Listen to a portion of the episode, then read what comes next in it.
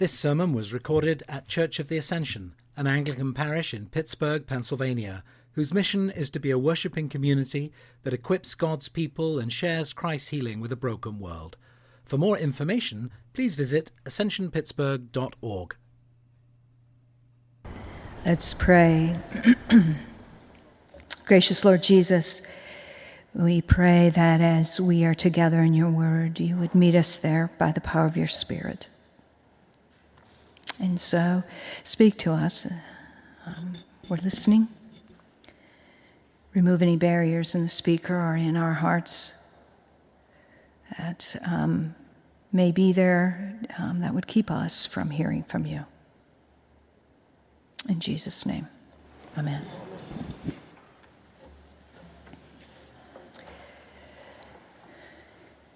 It's called the imposter syndrome. And while the name might not be familiar to you, the concept behind it is sure to be. The imposter syndrome is this haunting feeling that you can't really do or be what everyone expects you to be able to do or be, or what you suspect they expect of you. It assumes any success you've experienced is just a fluke and it won't repeat itself that you're actually a fraud, and at any moment now, everyone is going to realize it. It's common to experience this perhaps in our work or in school situations, but there's a similar feeling that easily creeps into our Christian lives as well.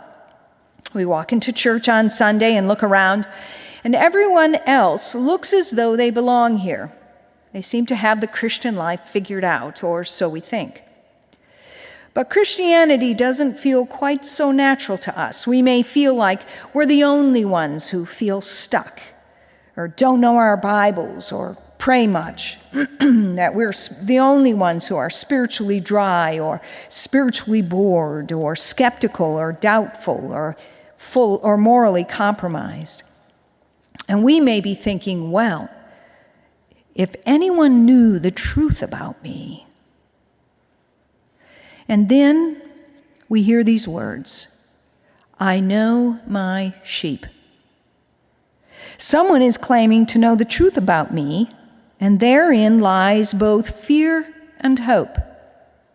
Fear because being known is a vulnerable thing. And hope also because it's a freeing thing if the one who knows me is one who comes to the relationship with honesty and with love.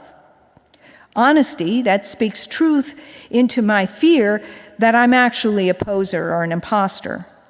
And hope that my identity and purpose can be one not of striving or measuring endlessly against my own or another's standards, but actually a place of rest. And so in John 10, we're introduced to the one who's making this claim I know my sheep. So, who is it? Well, Jesus says, It's me. I am the good shepherd, and I know my sheep. So this morning we're going to look at three things. We're going to look at who this good shepherd is and what he does. We're going to look at the false shepherds, the real impostors, the wolves of John's story, the hired hands, as you would. And then we're going to look at these words of Jesus I know my sheep. First, before we get started on those things, a word about shepherds in Jesus' day. Palestinian shepherds lead sheep, they do not herd them. And these sheep were typically owned by local villagers, maybe a few sheep per family, along with a few other animals for food and clothing. And they were kept in a special area behind a home or often in a communal pen with the sheep of other families.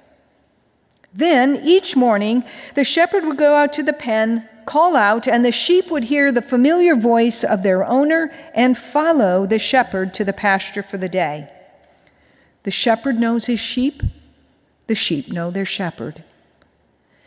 Then, as the pastures near the village become overgrazed or the dry climate made grass more difficult to find, sometimes the shepherd would have to take his sheep further afield to make sure they were fed sometimes being gone for days. While the danger in the villages was were thieves, the dangers were thieves and robbers who would come in at night to steal. The main danger out away from the village were predators, lions, bears, and especially wolves. For the shepherd protecting his precious flock, this meant putting his life in danger to fight off such predators. Clearly, if you don't care about the sheep, you're a hired hand. It's a lot easier to abandon the sheep to save your own skin. So that's the background. Now back to our shepherd. Jesus says, I am the good shepherd. The term good is used clearly to point to something morally good, but it's also more. In the Gospel of John, it can also mean beautiful or noble. It has connotations of being genuine, a good fit. John says also, I am the good shepherd, not a good shepherd, the good shepherd. And in doing so, he's equating himself with his heavenly Father, who is the good shepherd of the scriptures of the Old Testament. The Good Shepherd that's talked about in Psalm 23 and in other passages, like, um, like the one from Ezekiel, which we heard this morning, passages from Jeremiah and from Zechariah.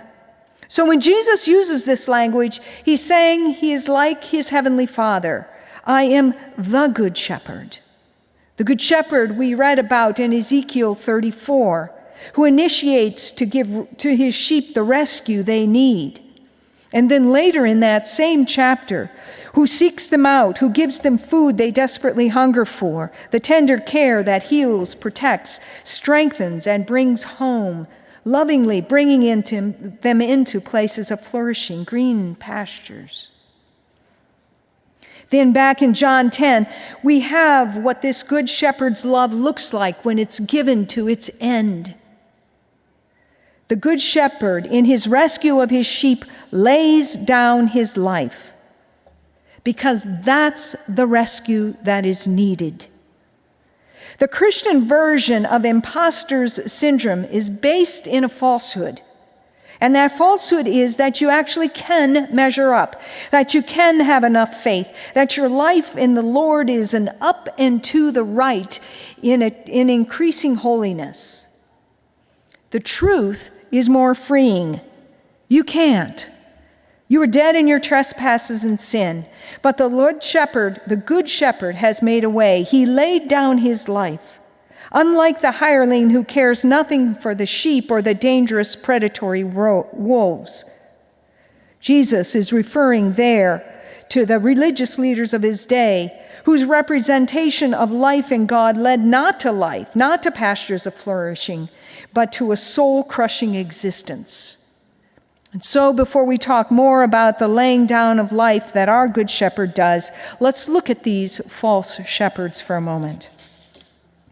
They're supposed to care for God's people, to care for their souls, to welcome the weak, to bind up the brokenhearted, to seek the lost. Remember, shepherds, these Rather, these shepherds care only for outward religious and moral conformity. They ostracize the morally compromised. They were seeking to lead God's people into a faith of performance using tools like shame and guilt, like increased standards, goals, and measures and challenges to just try harder. In this sense, they're more like predators than shepherds. And they ignore the weak and brokenhearted, leaving them lost to fend for the leaving the lost to fend for themselves. And in this, they're like the hireling who cares nothing for his sheep. Ah, but Jesus is different. While the Lord is gracious to give us clear covenantal faithful covenant faithful guidelines for living, he never assumes we will fully attain them. He calls us to live related to them with the cross ever before us. We are called to holiness, but because of the cross and resurrection, if I am in Christ, his righteousness becomes mine. While I still struggle with sin, it does not define me, it has no ultimate authority. And the new life I live in Christ is the deepest core truth of my life.